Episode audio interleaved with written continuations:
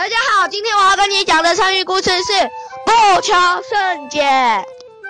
陶渊明是东晋著名的诗人，他出生于一个没没没落的官僚地主家庭。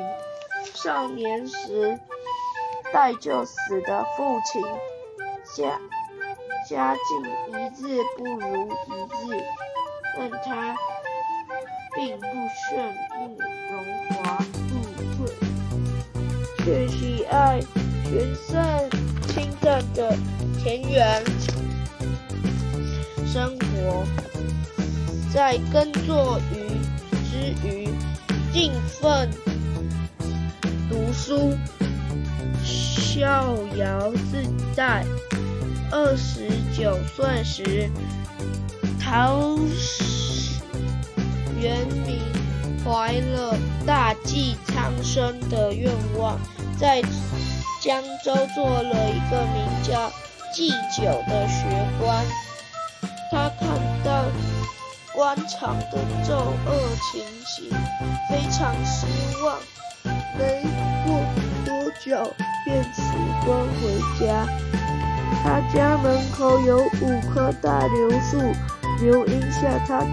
经常饮酒赋诗的场所，在家乡隐居的曹元先、曹元明仍然没有忘记读书学习。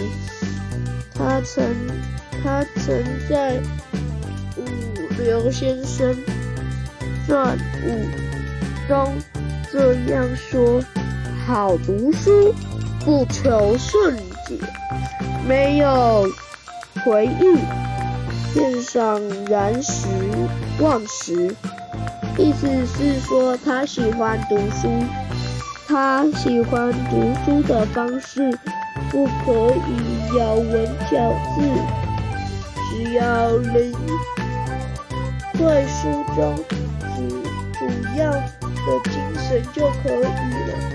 每当读到能够深刻。